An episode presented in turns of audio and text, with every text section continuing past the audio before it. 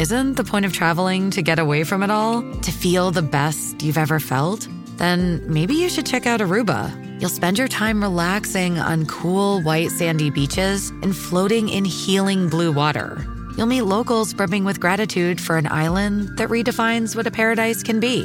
When your trip comes to an end, you won't need another vacation because you just had the vacation. That's the Aruba effect. Plan your trip at aruba.com.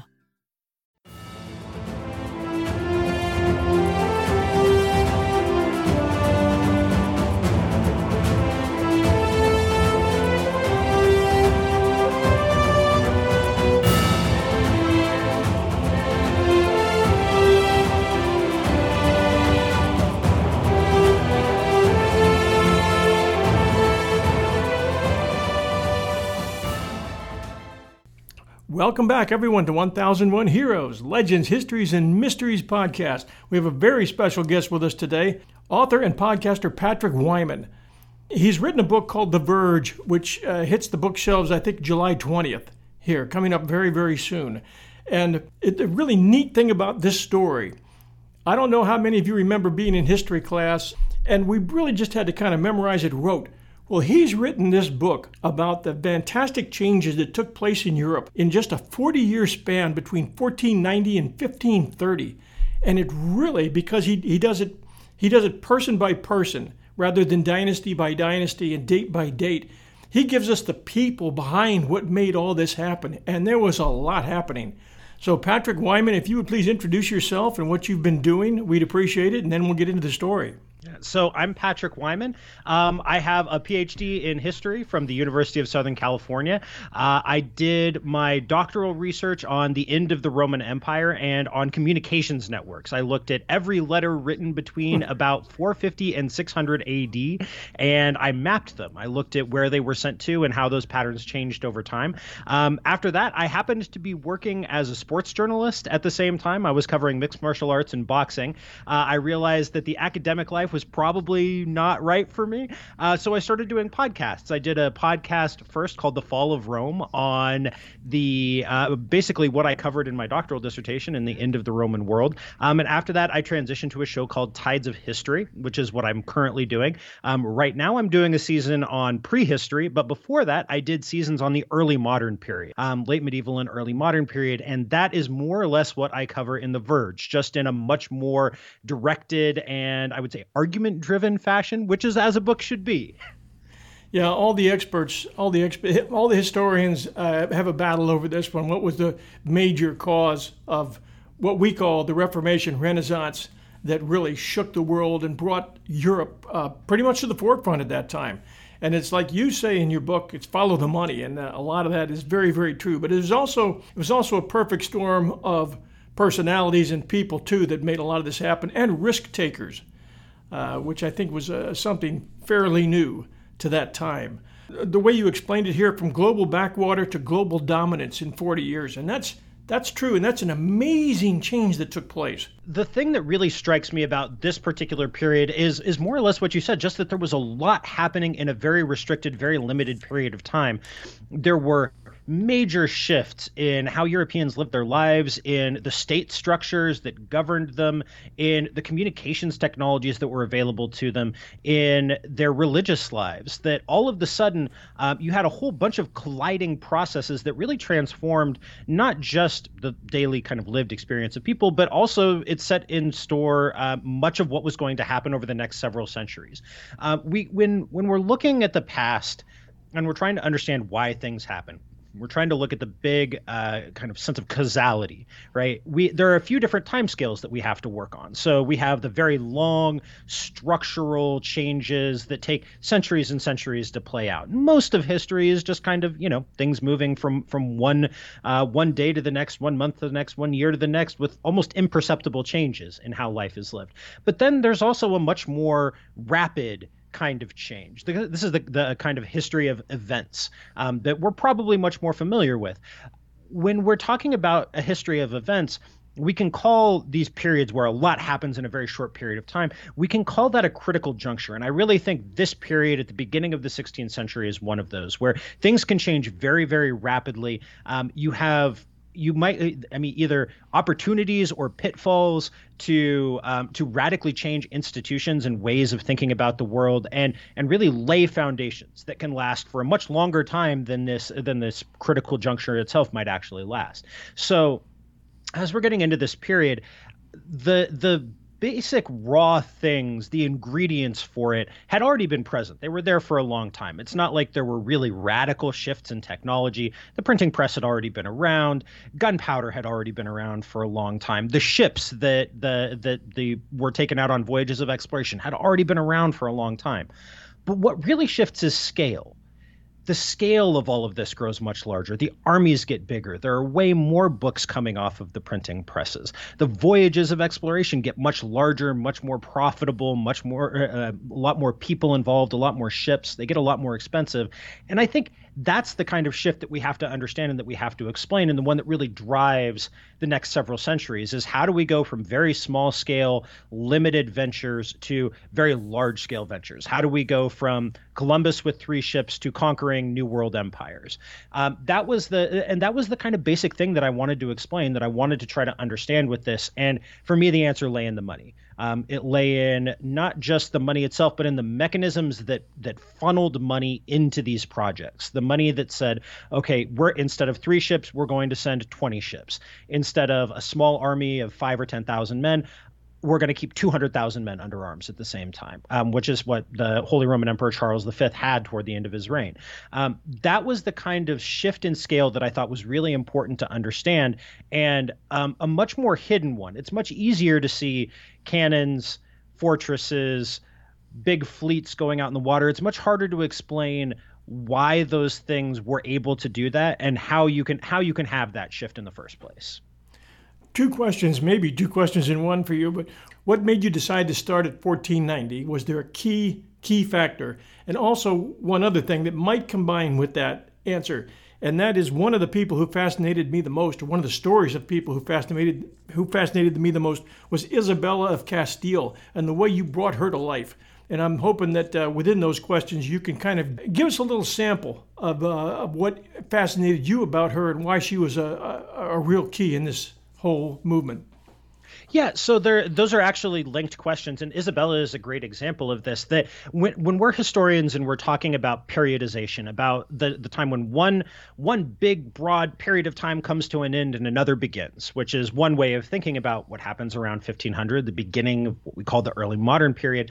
I look personally for clusters of events. I look for clusters of things, not necessarily in related um, in related fields, but things that are happening at roughly the same time. When we can say we've got a bit of a rupture, and to me, 1490 looks like that. We see a whole bunch of different things happening in different fields um, that where we can say, oh yeah, okay, things have changed, things have shifted. We can we can fundamentally say we're going off in new directions. And Isabella, to me, so Isabella is Queen of Castile um, from the 1470s to 1504 when she dies.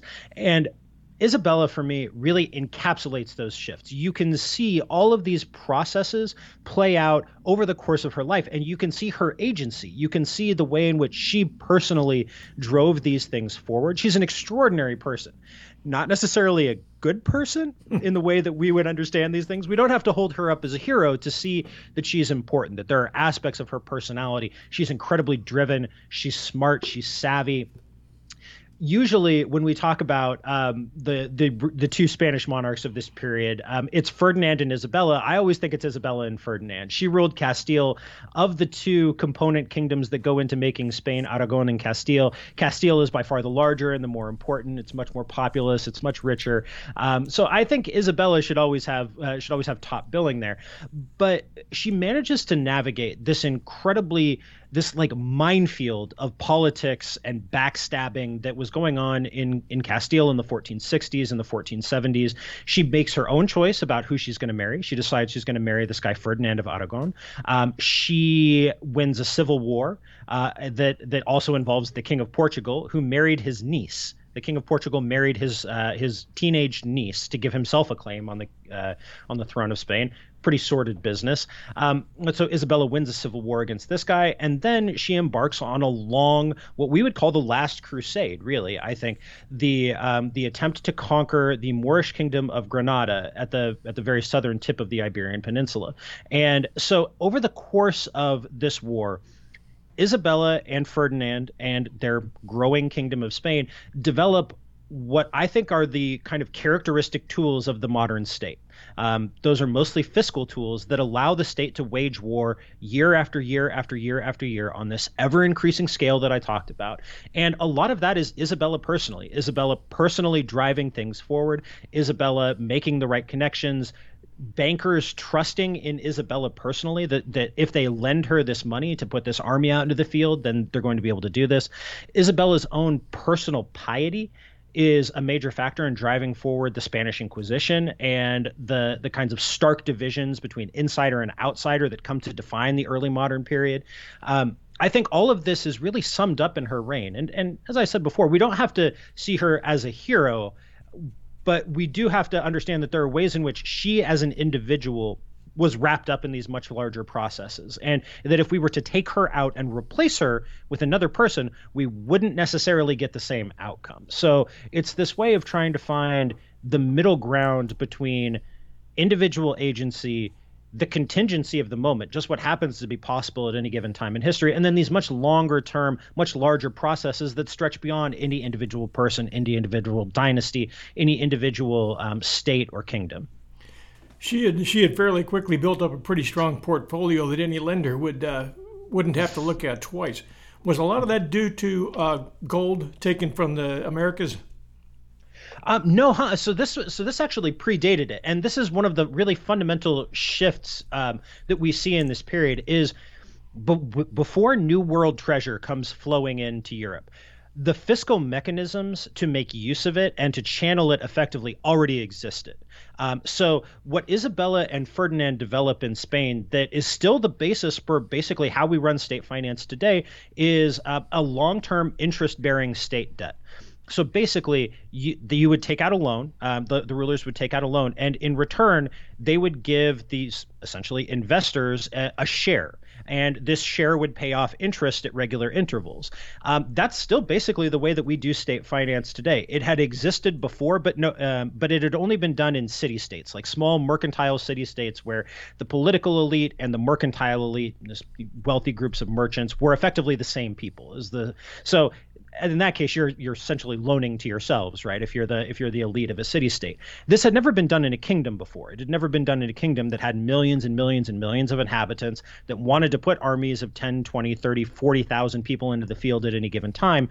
This is the real fiscal innovation of Isabella and Kes- uh, of Isabella and Ferdinand's reign. And so when the new world treasure comes rolling in you get a multiplier effect because all of a sudden you have the collateral to make much larger and larger and larger and larger loans. So you end up with a kind of an exponential growth of all the things that state finance can can fund and finance. You get bigger expeditions, bigger armies, um, bigger ambitions. What convinced Isabella and Ferdinand to take a look at the Italian Columbus when he came knocking on their door? And tell us a little bit about Columbus. So the kind of things you don't maybe learn in history books. So I think the fundamental thing to learn and know about Columbus is that again, we should not necessarily we should not view him as a hero, definitely. And to me, what makes Columbus stand out and what makes him an interesting figure to talk about this period is not that he was extraordinary. He was not single-handedly pulling Europe out of some backwards age into the modern period, uh, you know, by virtue of his vision and innovation. It's that Columbus was fairly typical of his time in pretty much every way. Um, he was typical in his attitudes. He was typical in the way that he understood commerce. He was typical, maybe a little bit outstanding in his ambitions and his opinion of himself. Uh, but but he was mostly typical that if you were to replace Columbus, in contrast to Isabella of Castile, with any other sea captain on the deck of a ship in the harbor of Lisbon or Seville in 1492, the outcome would not be that much different in kind of the broad historical sense. What Columbus had and what he did really well was lobby Columbia, uh, Columbus, we have to think of him like a like a Silicon Valley pitchman who's just out there pitching his app over and over and over and over again until finally somebody bit. Because the Columbus's plan to sail to the west was predicated on a totally mistaken assumption. It was predicated on the totally mistaken idea that the world was about a third smaller than it actually is. Columbus was not the only person who believed this. Um, there were other contemporaries who did, but the people who mattered, um, like the King of Portugal, who had a whole panel of expert geographers and navigators, um, were well aware of what the actual size of the world is, and they knew that if Columbus went sailing straight out into the Atlantic looking for the Indies, he would run out of food and water way before he ever got there. So they kind of laughed him out of the room. Um, the kings of the, the king of uh, uh, Aragon and the Queen of Castile, Ferdinand and Isabella, they heard Columbus's pitch. It took Columbus years and years and years to gain access to them. Um, and eventually they made what amounted to a small investment. It was about the annual income of a mid level provincial aristocrat, is what Columbus's voyage cost. Um, even then, though, it's not like they just handed him the money. Columbus had to get in tight with a bunch of financiers at the Spanish court. And these were the people who eventually pushed his expedition forward and made it possible. Um, they took out a bunch of different loans. There were these kind of labyrinthine financial connections necessary to make it happen. Um, the port of Palos in southern Spain had been dodging its taxes to the crown. And so the uh, the caravels that went on the voyage, the Nina and the Pinta, were actually a tax payment in kind for the for the sailors of Palos having dodged their taxes. Uh, this is when we think about Columbus's voyage. This is the stuff to me that's really fascinating. Um, it's the stuff about Columbus himself that's fascinating. Is that he's a typical guy. It's a small scale thing.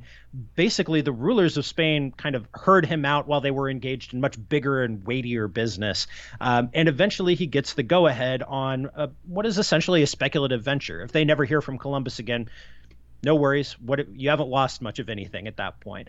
Um, the fact that it happened to work out is much more a stroke of accident than it is any sort of inherent genius on Columbus's part or even vision on the part of Ferdinand and Isabella.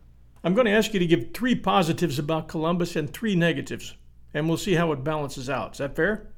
Absolutely, yeah. So I would say a positive for Columbus in the context of the time, mind you, um, is that Columbus was an, a really, really, really experienced navigator. So no single voyage that Columbus took over the course of his life was atypical. Um, he had been he had been to the eastern Mediterranean. He had been south to the coast of West Africa. He had been north to England, maybe even as far as Iceland. Um, none of those voyages was out of the ordinary for a sailor of the late 15th century.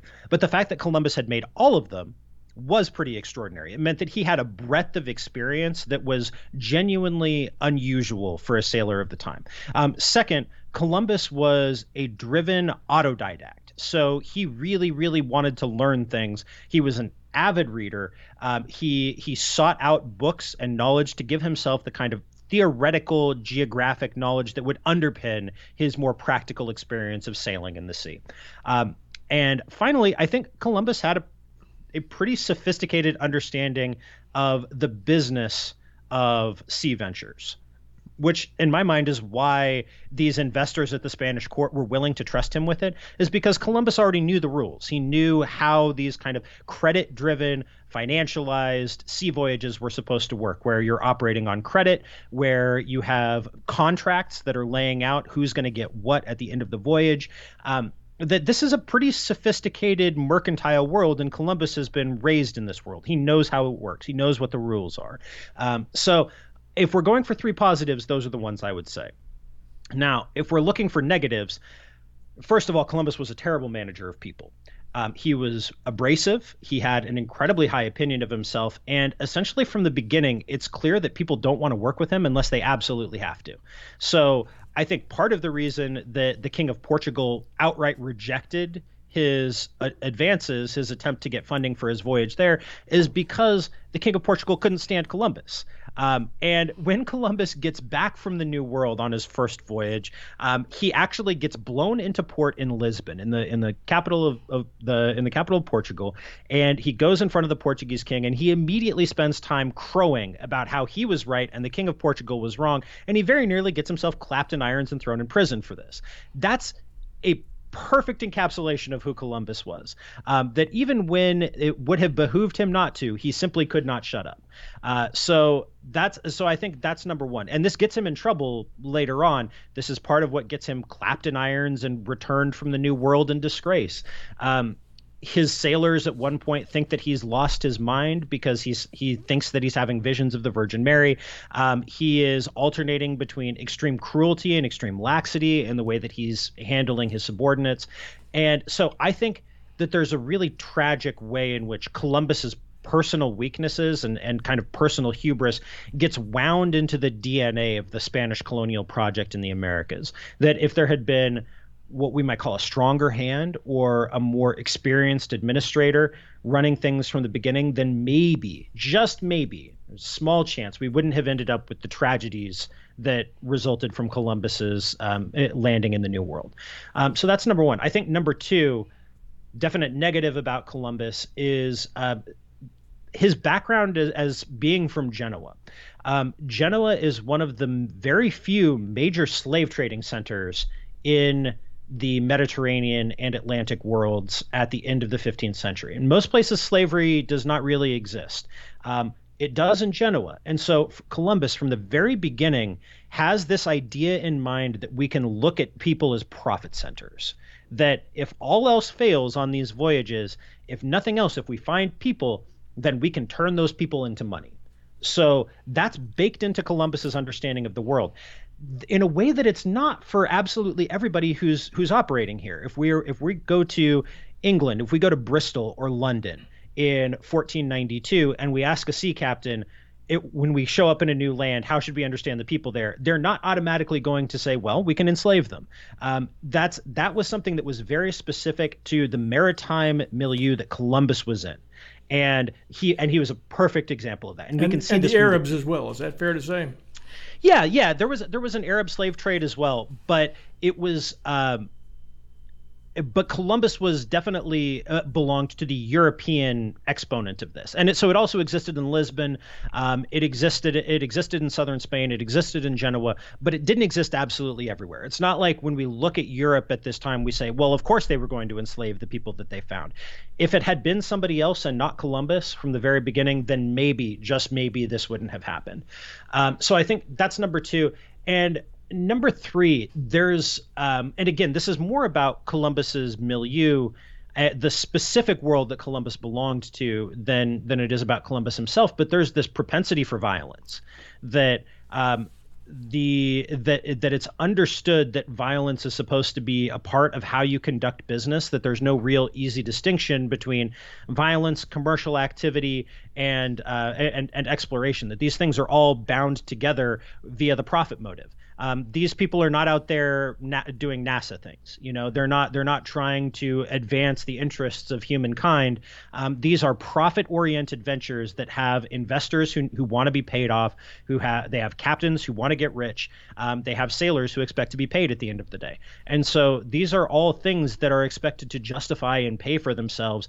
And Columbus is just a, a, really outstanding example of that rather than being somehow extraordinary. So when I talk about Columbus as being typical, this is what I mean. It's that Columbus's flaws are very much the flaws of his very specific world that he belonged to. Um, you can if you want to really single him out you can say well he's not as smart as he thinks he is. Um, he's prideful. He's uh, he's a poor manager of people. He's uh, he's altogether too willing to turn to these to turn to these options when they're available.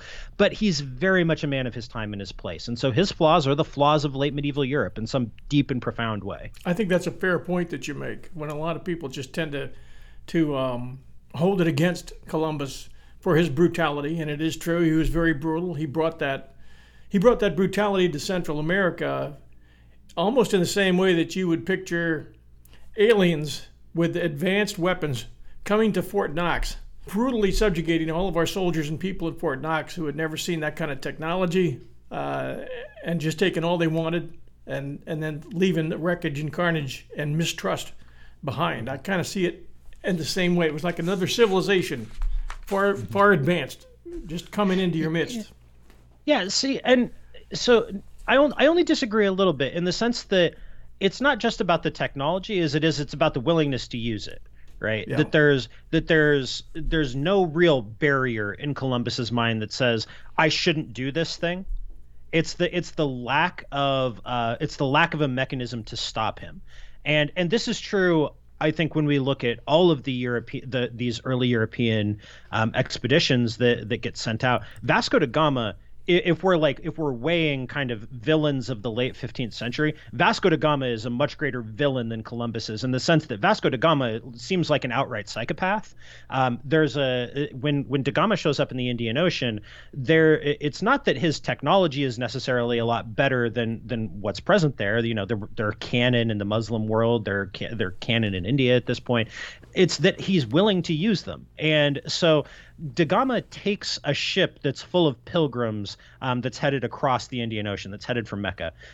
Da Gama and his Da Gama and his sailors capture this ship. They loot it, um, but instead of taking it as a prize or just letting it go on its way, now that they had what they wanted, Da Gama makes the decision to burn the ship with all the passengers on board. And for not just for the Muslims of the Indian Ocean trading world, but even for Da Gama's sailors, the people who are on this expedition with him, that's an extreme thing. It, it's it's a sickening thing for the people who are for the European chroniclers who are writing about this, who are on the voyage, um, that this is a kind of an unconscionable act.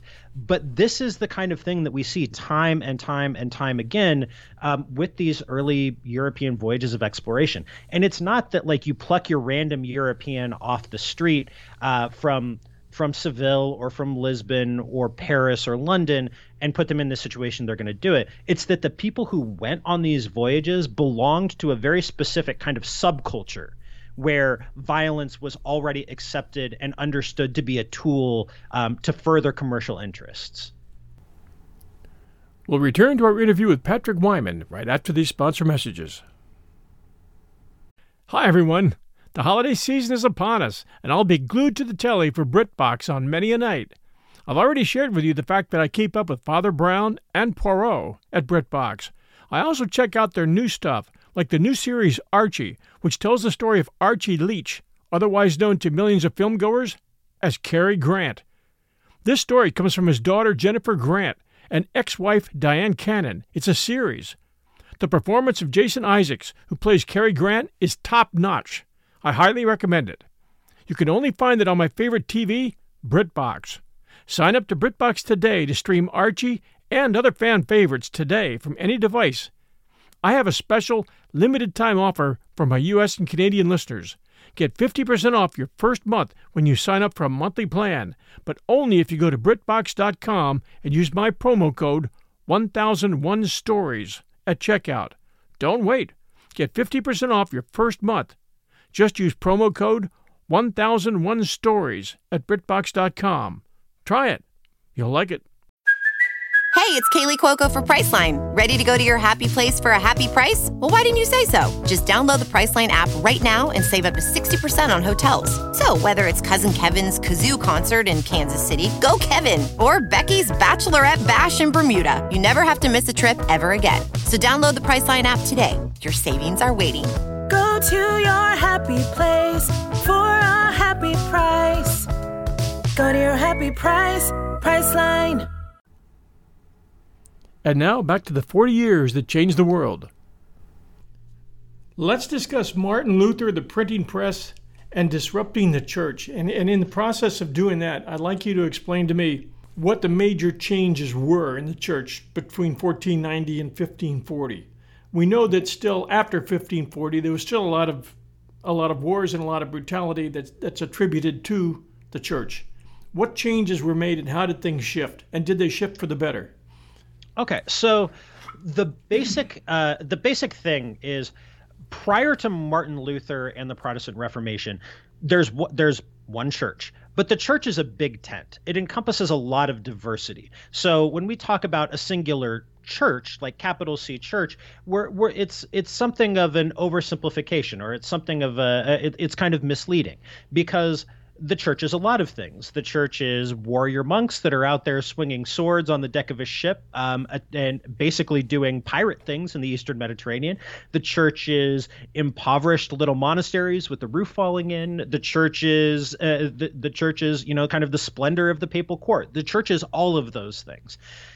After Martin Luther, after the Reformation gets rolling, the the even theoretical unity of the church is broken that no matter how much diversity there had been beforehand, we could still say that we had one thing. We had one church. That is no longer possible after Martin Luther. That is the single fundamental thing that Luther does is he splinters forever the unity of the church and even the potential unity of the church. And once it splinters even a little bit, it was going to continue splintering and continue splintering and continue splintering uh, until you were left with the kind of the really heterogeneous um, religious uh, landscape of 16th, 17th, 18th century Europe.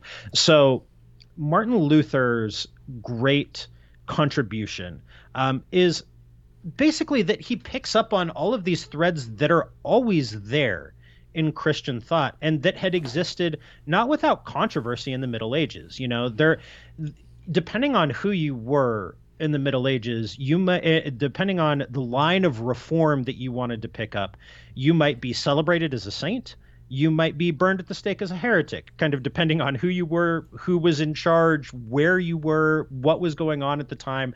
Um, the story of the medieval church is the story of reform. It's not like the church had been kind of locked in amber for centuries beforehand. It was always changing, it was always in motion. It was a big, complex, sophisticated series of networks and processes, and, and just hundreds of thousands of people kind of spread all across Europe were, were invested in this thing that we call the church.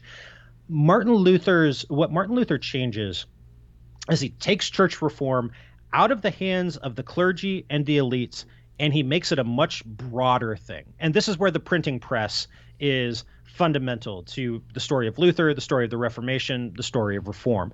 Is Luther takes it from being a thing that is carried out in Latin, that is carried out among the clergy or people who are adjacent to the clergy, and he makes it a thing for everybody. All of a sudden, anybody can pick up one of Martin Luther's German language Bibles. They can pick up one of his pamphlets. They can pick up one of his long reform tracts. And all of a sudden, they can have their own opinions about reform. And this is the kind of spiraling series of developments that Luther triggers. And you know, to come back to what we were talking about earlier, where, you know, is somebody replaceable or not as a historical figure? I think Columbus is replaceable, Isabella of Castile, maybe not.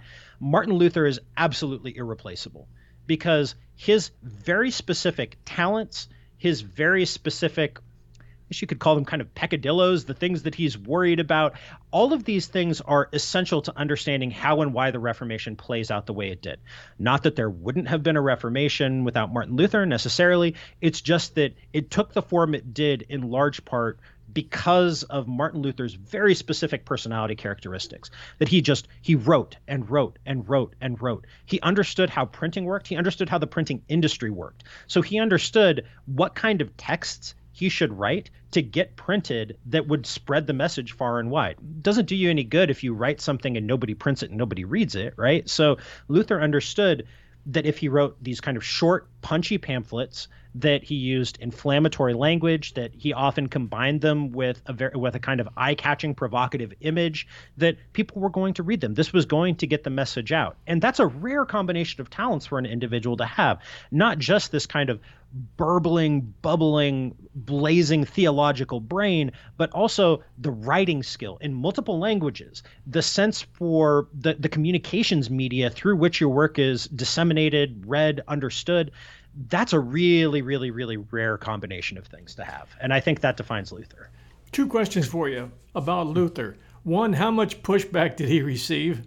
And two, what were the basic differences between Luther's idea of religion and God and Jesus as compared to Catholicism of its time?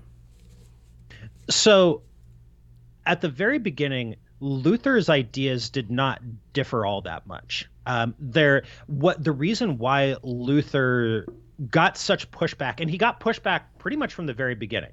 Um, it was almost a matter of accident. It was because he picked the, what were effectively either the right or the wrong people to send his messages to, depending on how you look at it, depending on how on your perspective here. Um, there's a very real chance that Luther. So Luther writes up this document called the 95 Theses. We know it; it's famous.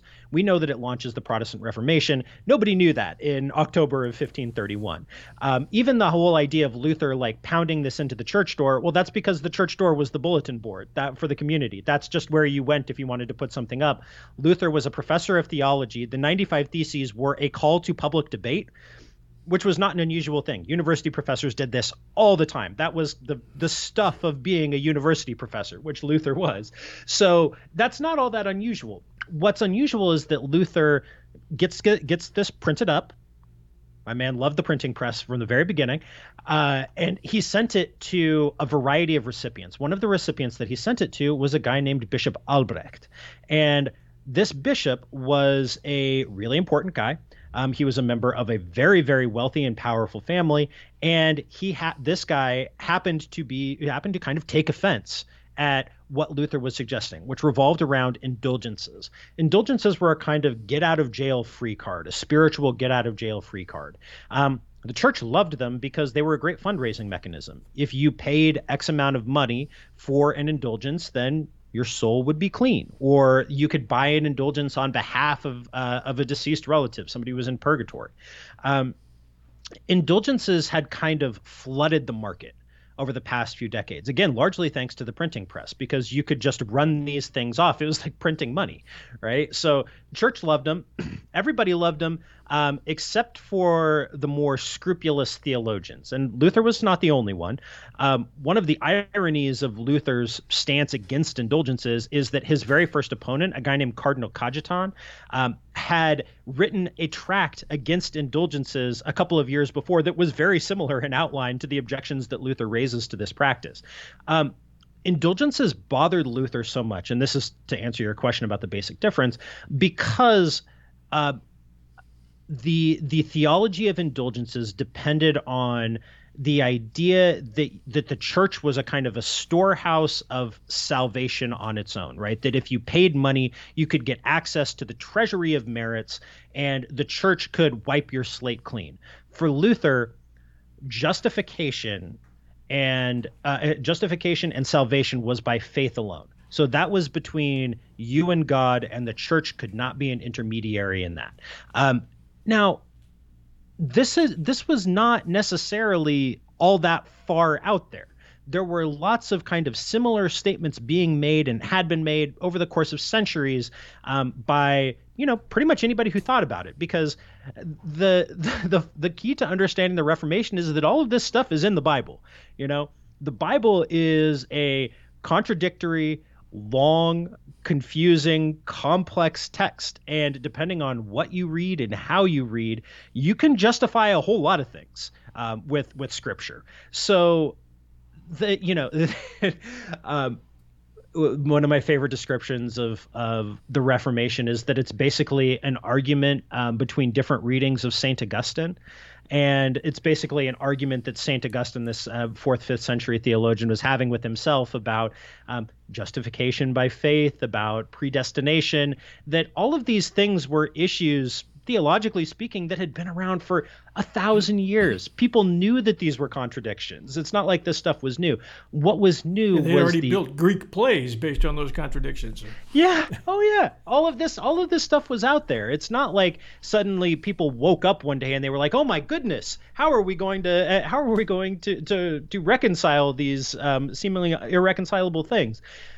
The the ideas had been around for a long time. What changes is the social, political, economic, and technological context in which they're happening, right? In which these debates are being carried out, the kinds of broader um, social fractures that they're worming their way into.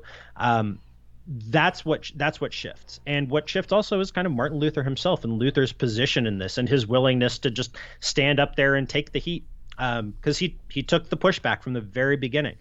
Uh, what's really what's fascinating to me about Luther, among many other things, I think there's a lot that's fascinating about him, but um, I think it's how quickly all of this happens, and this speaks to to the kind of scale stuff that I was talking about earlier. That it does not take very long for all of this to really uh, to really blossom, bloom, and spiral out of Martin Luther's control. So for the first four or five years of the Reformation, Luther is undeniably the central figure. His work accounts for the vast bulk of what's printed and what's read. He is the single driving force behind all of this.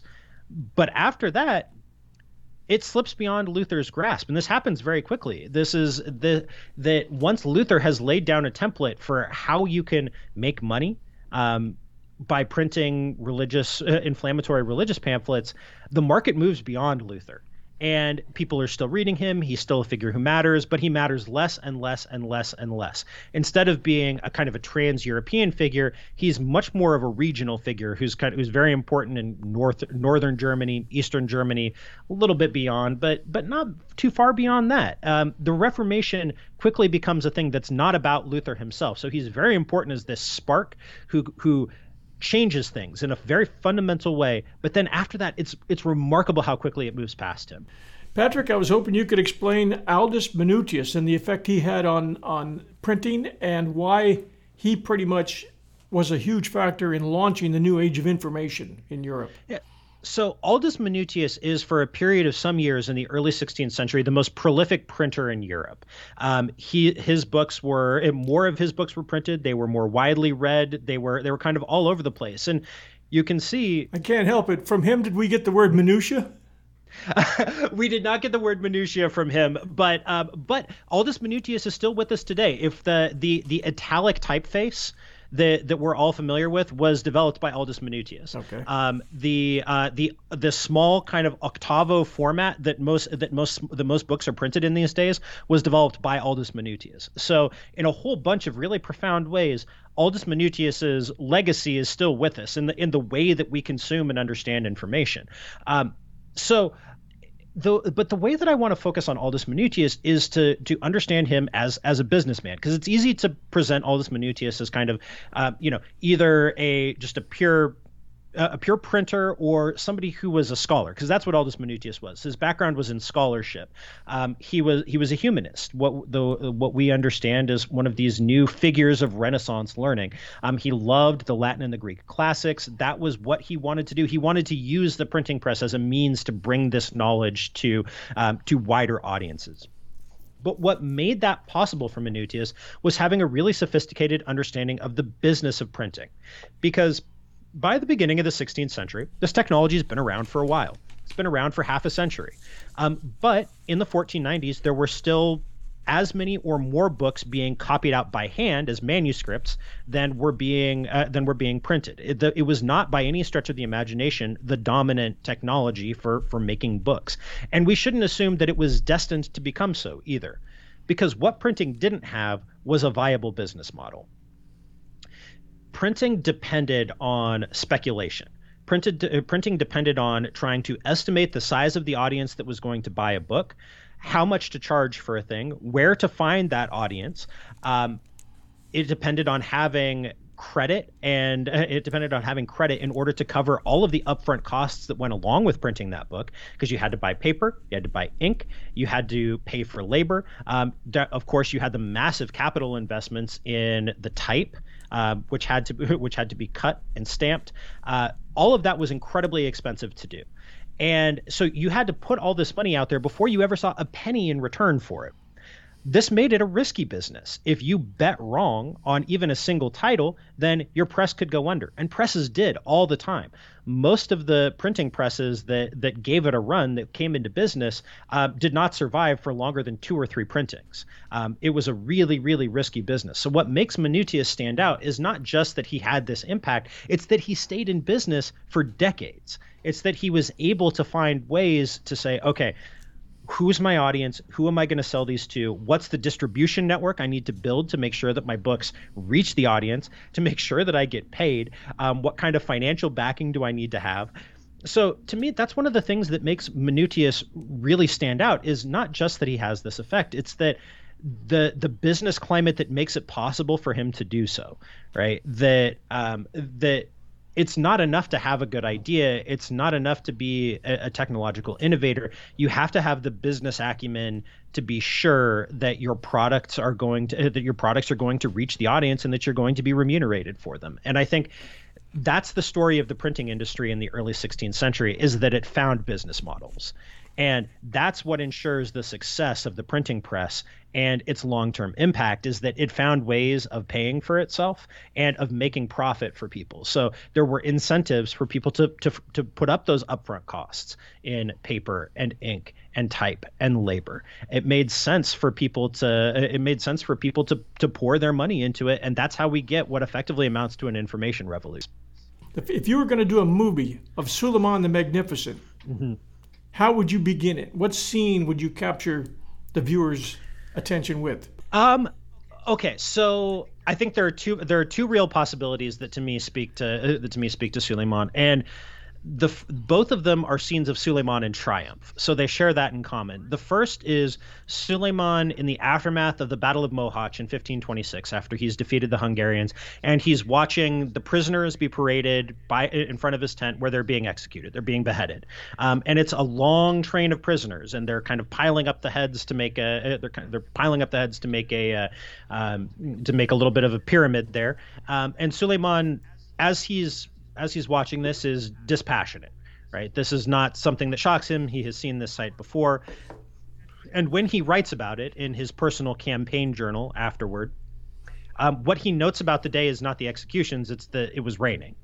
Um, and that to me sums up something really profound about Suleiman's understanding of, of his role, what he was about, and his sense of destiny. That he thought, okay, you know, executing a couple thousand prisoners after an enormous victory is all in a day's work that's that is the kind of natural job that I'm doing as as the as the Sultan of the Ottoman Empire.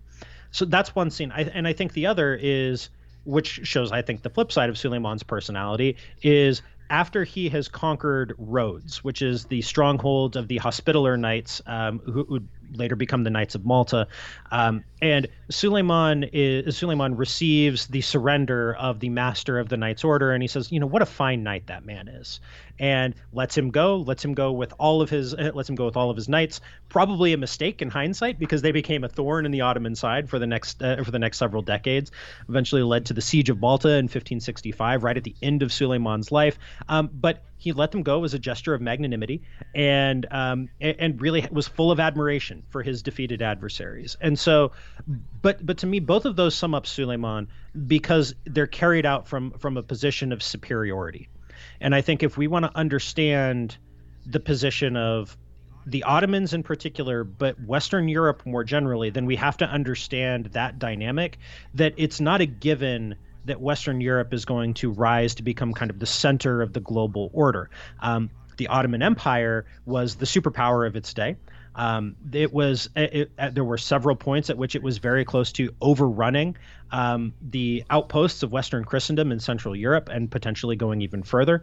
Um, the, the, Ottoman Empire had more sophisticated fiscal mechanisms. It was every bit as, if not more so, um, sophisticated in terms of military technology and military organization.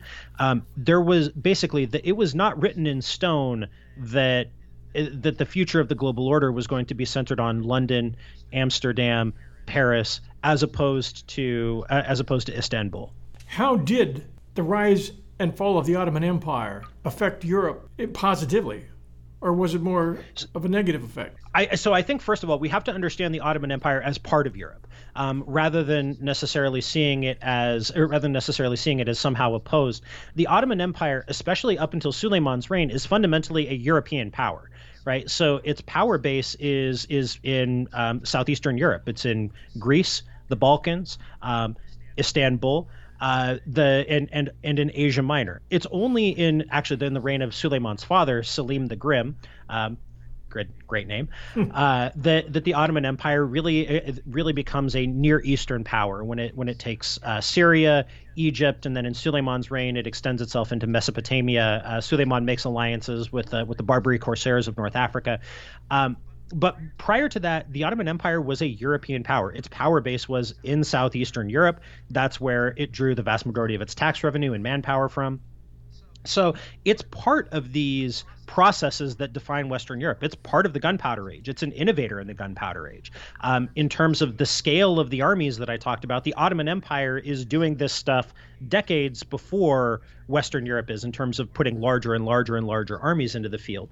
Um, its fiscal mechanisms were dramatically more sophisticated. Its administration was much more like what we would understand a modern states to be than what was happening in Western Europe in the late 15th and early 16th centuries. So if you were the Holy Roman Emperor and you wanted to move an army from point A to point B, logistically, um, that was that was a pretty tough thing to do. You you because who's gonna who's gonna feed your soldiers along the way? Who's gonna pay them? That was not a problem for the Ottoman uh, for the Ottoman Sultan. He could say, okay, as my army moves from this village to this village, you're going to give them food from this granary where we have uh, where we have uh, where we have food stored. You're going to pay them from these local tax revenues, which will kind of mark off your contribution in a central ledger. Um, this none of this was a problem for the Ottomans. They had this well oiled machine that ran things very well. But, but, the Ottoman Empire was fiscally solvent. This sounds like a good thing, right? That you want to you want to be fiscally solvent. You want to have budget surpluses. Um, it was a negative in the long run as we move into the 17th century for the Ottoman Empire because Western European states had gotten used to working on credit. They had gotten used to finding increasingly sophisticated ways of raising funds, which allowed them to fight larger and larger wars for longer and longer and longer periods of time. The Ottomans fiscally needed wars to be short, successful, and profitable in order to in order to maintain the the kind of fiscal integrity of their empire. Which is why they spend um, most of their energy sacking cities. Well, as, as sacking cities and and handing out and handing out conquered land and uh, and effectively squeezing their subjects for tax revenue. I mean, they were really good at it. Like if you were to ask Charles V, Holy Roman Emperor, would you rather have your treasury or Suleiman the Magnificent? He would have said Suleiman the Magnificent. He would much rather have had that than his own. But in the long run, because Western European states were forced to find creative ways of paying for things, that set them up much better in the long term. Because the Ottoman Empire, as as its finances grew more strained, turned to the easiest ways of paying for things. They turned to things like tax farming, um, to kind of fairly straightforward high interest loans that were not nearly as sustainable in the long run. In the long run, those things ended up alienating fiscal resources away from the state. They ended up empowering classes of people who were not invested in the success of the state in quite the same way as bankers became in Western Europe. I like this is something that economists and political scientists talk about is how the state as it eventually develops in early modern Europe is a close alliance between political and fiscal elites, right? That you have bankers, merchants and political elites who are all kind of bound up together, whose incentives more or less align, um, who want to see military campaigns, who want to who want to pay for them, and who want to find ways of paying for them, who want to who, who want to give that money out and who want to get paid back with interest that kind of neat and easy alliance between fiscal, mercantile, and political elites never really develops in quite the same way in the Ottoman Empire with long term detrimental consequences. But it takes centuries. It takes well into the 18th century before the Ottoman Empire is no longer what we would call a first rate European power. I'd like you to name what we would call maybe the hero of those years and maybe the anti hero of those years and see if you can give us a story of each. Oh man, uh, that is that's a really good question. Okay, so a hero of those years. I don't know if I could pick a hero, but I could pick a protagonist. All right. And I think for and I think for me the protagonist is is Martin Luther. I think he's the easiest one to hold up um, because I think it's so clear to see his individual personal impact on the events that that kind of rippled outward from him.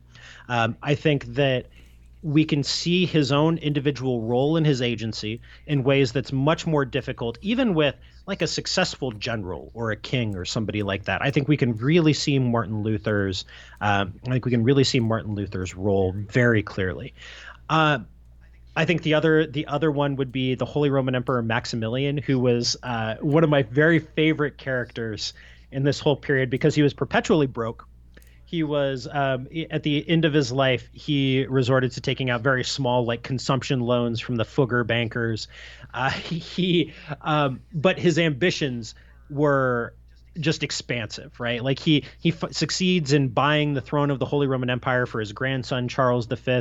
He's constantly on a military campaign, one place or another. Um, and he very much kind of embodies the ideal of the the questing chivalric knight um, you know but he's just not very good at it so he's kind of constantly ambitious, he's constantly out doing things, but he's not really succeeding. And it takes until his grandson's reign for this vision to to come together in any meaningful way. And so I think there's something very poignant and uh, encapsulating about Maximilian. Not so uh, like I, don't think he's as much of a protagonist as Martin Luther is, but but he definitely fits the bill. Now, in terms of a villain or an antagonist, and I think Vasco da Gama is a pretty good one. Um, I, he's only present at the very beginning of this era, but I think Da Gama really encapsulates, for me, a lot of the, the terrible things, the worst kind of cultural impulses of late 15th century Europe. The the I mean, one of the things I emphasize is that Western Europe is very much a backwater in kind of a global sense. It's it's pretty closed off.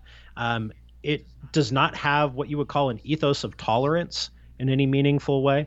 Um, it is and and Da Gama for me kind of encapsulates that backwardness what i what i might call backwardness the the kind of a, a, certain studied ignorance a willingness to turn to violence the belief that uh, the belief in their own in his own righteousness um, and the righteousness of the the particular cause that he served i think Da Gama I think is a pretty good standard bearer for that um, I, I think another antagonist or a villain, I think a, a, good one is the Holy Roman Emperor Charles V.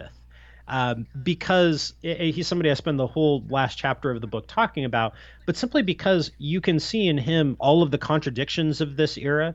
You can see the kind of pretensions to universal power. The um, you can see this vision of a kind of an all-encompassing European future, an empire that stretches to the very ends of the globe on which the sun never sets, and yet he's constantly beset by enemies on all sides. He's constantly failing. He's constantly bankrupt. Um, he's defeated in battle. He squanders the opportunities to win that he has. Every single bit of treasure that he squeezes out of the New World empires um, from the from the conquests of the the Mexica, the, the Aztecs, and the and the Inca, he immediately spends on still more wars. So it's just blood on one continent fed blood on another. Um, for Charles V. It, it's very easy to hold him up as kind of this this paragon of universal monarchy, you know, a, a patron of a patron of the arts, um, a a universal ruler, but I think in a much deeper sense, he he symbolizes the um, the costs of this period that that um, you know the conquest fed conquest in this never ending cycle. You also see Charles V as uh, how did you put it? The embodiment of state building, and that brings up another question. Mm-hmm. I wanted to ask you if there if there was a second Renaissance and Reformation did it have anything to do with Charles V one, when what was basically feudal territories, sometimes only held together by marriage, when did they become countries? Hmm. And did Charles okay, so V begin that, or was there a second Reformation that really brought that together? Yeah, so Charles V is an integral part of that process because if we want to understand how how states were held together in in late medieval and early modern Europe, they were dynastic states. They didn't have any sort of natural structural connection to one another. They were only held together as series of claims held by individual rulers. So you have you could be the king of France and the Duke of Brittany and the Duke of Burgundy and eh, you know the Duke of Aquitaine. And the the claim that made you Duke of Aquitaine had nothing to do with the claim that made you Duke of Burgundy. And you might have very different rights responsibilities and powers in Burgundy than in Aquitaine or in Brittany right? So over the course of the 16th and 17th centuries as these rulers accumulate more and more and more power and authority largely through making war right? Like the this making war war makes the state and the state makes war as the the sociologist charles tilly put it. Um, the the kind of individual boundaries between these territories start to fall away and rulers rationalize and bureaucratize and and kind of, and increasingly administer their lands in, um, in in what we would think of as a much more modern fashion and that's this is the period in which you can start to see those things fall away it takes a long time. It takes well into the 19th century and even later um, for us to fully see a kind of a what we would uh, understand as the modern landscape of nation states and bureaucratic states. Um, but but you can see that process starting to happen here. You can yeah, like when did Gaul end and France begin? Yeah, you know? yeah. The, it, I mean, in that that answer is not until Napoleon. yeah. Uh, but but you can see the but you can see the beginnings here as rulers accumulated more and more claims. The individual importance of those claims started to become uh, started to become less uh, less salient, right? So you could just be king of France. You didn't have to be king of France and Duke of Burgundy and Duke of Brittany and Duke and Duke of Aquitaine because you knew that the king of France was all of those things inherently right? So there is so it, it, takes some of the emphasis off of the individual territories and more on these larger territorial units. And this period is when you can really see those internal boundaries start to fall away. You see, after this, you don't see the kind of alienation of territory where a kingdom would split into multiple parts. You don't see that anymore. You see the whole that we understand to be France or Spain or England or what have you. We see the whole much more firmly rooted than just the individual constituent pieces.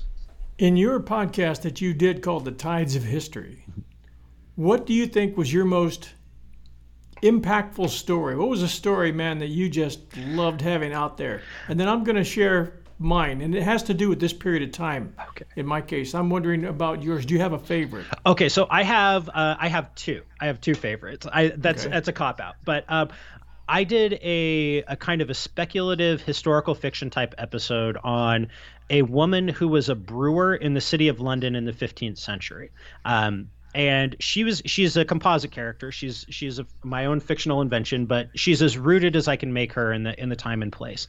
So that is, I think that's my favorite. I also did another one on. before you move on, what happened to her? What, so, was the well? so the, the story? the story of I, her name is Margaret. Margaret, the brewer of London. Um, Margaret's story is one of basically business success and how over time um, the kinds of opportunities that made her a, a, basically a successful entrepreneur entrepreneur, um, the those opportunities were taken away on the basis of her gender right? So over the course of the 15th century, um, women had fewer and fewer business opportunities in fields like brewing that had previously been dominated by women, as men entered the field and raised the capital requirements and basically increased the scale of the business. It's the flip side to to the kinds of scale processes that I'm that I'm talking about in The Verge. Um, as the scale rose, women got crowded out uh, because women did not have the kind of access to to credit and, and finance that men did. Um, so the the Margaret could have been a successful brewer in 15th century London with a with a fairly large business that that grew over time but her daughters would not have had that same opportunity. And so when we talk about structural change, change over time, these kinds of slow, imperceptible shifts, I think that makes somebody's the story of somebody like Margaret really poignant. Is that even that over the course of these long lifetimes, you can see possibilities expand and contract for people like that. And what was your second? The second one was the story of a, uh, again, another kind of speculative history thing, but the story of a German mercenary um, who found his way to England to fight in the last battle of the Wars of the Roses. And so the the the last battle of the Wars of the Roses was in 1487. It's called the Battle of Stoke, and there was a, a usurper who um, landed an army in England uh, to to try to overthrow the King Henry VII, uh, Henry Tudor, um, the father of King Henry VIII, whom we all whom we all know and love. Um, so it was not a given that the Tudors were going to stay in power, that they were going to be a new dynasty. The Battle of Stoke could easily have unseated him, and we would have gotten another new ruler after decades of, of turmoil in England.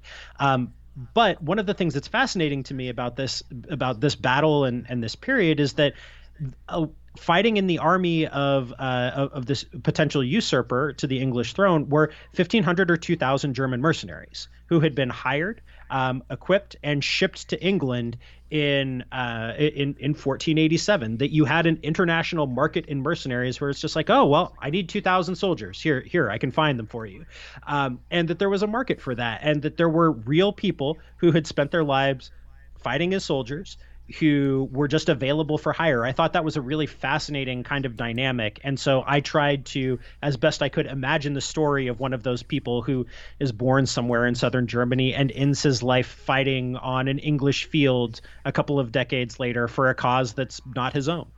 Well, thank you so much for spending the time with us today. You've given, and there's a lot more to this book that we didn't discuss, but what really makes it special is the stories of the individuals who were involved here. They aren't just name nameless names. They aren't just dates that are thrown at us. These are stories, and you really do follow along. You've obviously done fantastic research on this to put it together. How many how many years did this take you? Oh my goodness. Um, I would say it took me about three and a half years to do. So I was it it took me quite a while, and and a lot and some of that research went back years to to uh, working on my my honors thesis as an undergrad to master's work. It was it, a lot of it was stuff I'd been working on and kind of turning over in my head for a long time, but it, at least two years of intensive focused research. Well, Patrick Wyman, tell everybody how they can find The Verge. So The Verge is available on the platform of your choice. I read the audiobook uh, naturally, um, and that might be my favorite way to con- to consume it. Um, the, it's available for order anywhere you can find your audiobooks. Um, the Verge is available in, uh, in hardback uh, or ebook anywhere you want to get it. Um, and I would appreciate it if you did. If you want to chat with me, I'm on Twitter at Patrick underscore Wyman. Um, yeah, hit me up if you'd ever like to talk. Patrick, thanks so much for being with us today. We appreciate it. Enjoyed this interview very, very much. Hope to speak to you again in the future. Thank you so much, sir. I really appreciate your time.